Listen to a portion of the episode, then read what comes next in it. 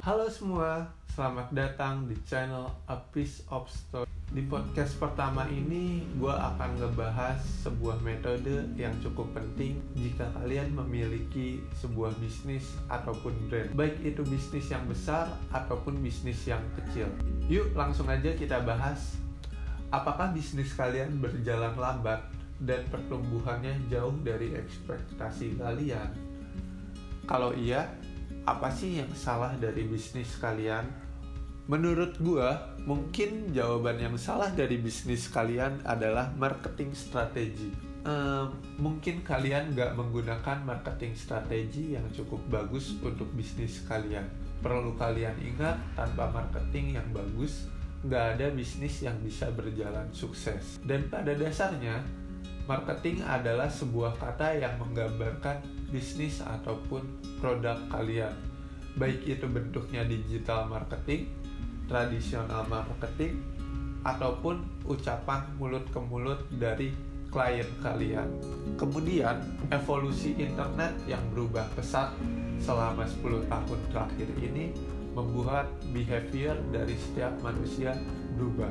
Sebagai contoh, kalau 10 tahun yang lalu gue mau mencari barang yang gue pengen setelah melihat iklan di TV, koran, ataupun banner gue harus pergi dulu ke mall lalu cari barang itu di mall baru gue bisa beli barang itu. Sekarang gue cuma butuh sebuah handphone yang nyambung ke internet lalu gue membuka aplikasi e-commerce cari barang itu terus gue klik beli dan barangnya sampai ke depan pintu rumah gue dengan begitu banyak orang yang memiliki bisnis atau brand di luar sana yang mengubah cara marketing tradisional mereka ke digital marketing. Pada dasarnya, digital marketing sendiri merupakan marketing yang menggunakan teknologi digital ataupun internet. Channelnya bisa menggunakan email, SMS, search engine, sosial media, YouTube, blog, dan lain-lain. Dengan digital marketing, kalian bisa mendapatkan kelebihan yang lebih banyak untuk mengembangkan bisnis kalian dibandingkan dengan kalian menggunakan metode marketing tradisional. Dan berikut gue udah rangkumin 4 kelebihan utama digital marketing menurut gue. Yang pertama, audiens yang tertarget. Kalian bisa lebih mudah untuk memilih audiens mana yang sesuai dengan objektif bisnis kalian. Yang kedua adalah tracking history marketing kalian. Kalian bisa lebih mudah cari tahu apakah marketing ini efektif atau enggak, costnya berapa, hingga analisa-analisa lainnya. Yang ketiga adalah conversation rate antara kalian dan customer lebih tinggi. Sebagai contoh, kalau customer kalian suka dengan cara marketing kalian, customer kalian bisa lebih gampang memberikan feedbacknya. Dan yang terakhir adalah mempermudah kalian untuk meningkatkan loyalitas customer kalian. Nah, sebagai contoh, mungkin kalian bakalan lebih mudah untuk memberikan something yang lebih spesial ke customer kalian.